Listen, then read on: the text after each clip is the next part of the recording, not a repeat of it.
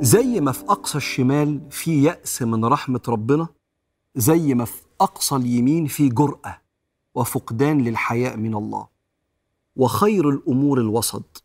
لا الإنسان ييأس من رحمة ربنا ده فعل الشيطان ولا الإنسان يبقى جريء على رب العالمين ويفقد حياءه من ربنا سبحانه وتعالى لأن ربنا حنين وربنا رحيم وربنا مش هيعمل لنا حاجة. ده ربك رب قلوب. على فكرة هو حنان ورحيم ورب قلوب. ولكن أحسن حاجة في السير إلى الله خير الأمور الوسط هو الجمع ما بين الخوف والرجاء. الرجاء في رحمة ربنا والهيبة والخوف من عظمة ربنا سبحانه وتعالى. وبالتالي إحنا النهارده جايين نعيد بناء الحياء. من الله إذا انهدم وافتقد. وأسباب انهدام وفقدان الحياء من الله على رأسها مفهوم مشوش ومشوه لحسن الظن في ربنا. وكأن أنا مطمن إن ربنا هيرحمني مع استدامتي في إساءة العمل وترك الفرائض وإيذاء خلق الله. وكأن فرض على ربنا مش هو الرحيم وربك رب قلوب بيسامح الناس هيفوت لي. أيوة هو بيسامح بس عشان الإنسان يبقى عنده حسن ظن متزن لازم يحاول يبقى عنده أعمال صالحة لازم يحترم حقوق البشر. فلو أصيب الإنسان بتشوه في مفهوم حسن الظن يفقد الحياء من ربنا ويجترئ على ربنا. وكنت بقرأ مقالة عن عقاب الطيبين. قال لك البشر في معاملتهم مع بعض بيعاقبوا الطيبين بالإهمال. ليه؟ لأنه مش خايف منه. تخيل لو حد بيعمل مع ربنا كده وتلاقي ربك يقول في القرآن يا أيها الإنسان ما غرك بربك الكريم؟ هو عشان عرفت عنه صفات الجمال والكرم والرحمة تغتر بيه فتبقى جريء عليه ويحكي لنا القرآن. فخلف من بعدهم خلف يعني بعد الأجيال الصالحة جت بعض الأجيال. فخلف من بعدهم خلف ورثوا الكتاب. يأخذون عرض هذا الأدنى ويقولون سيغفر لنا. معنى الآية جت ناس ما تعبتش في تحمل القرآن. جيل الصحابة تعبوا في حمايتهم للدين وللعقيدة.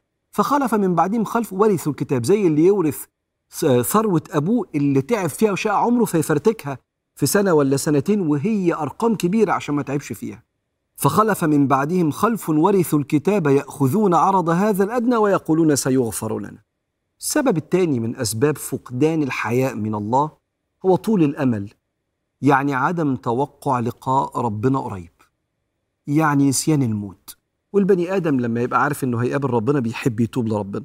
أما لو السنين قدام عمري خلاص.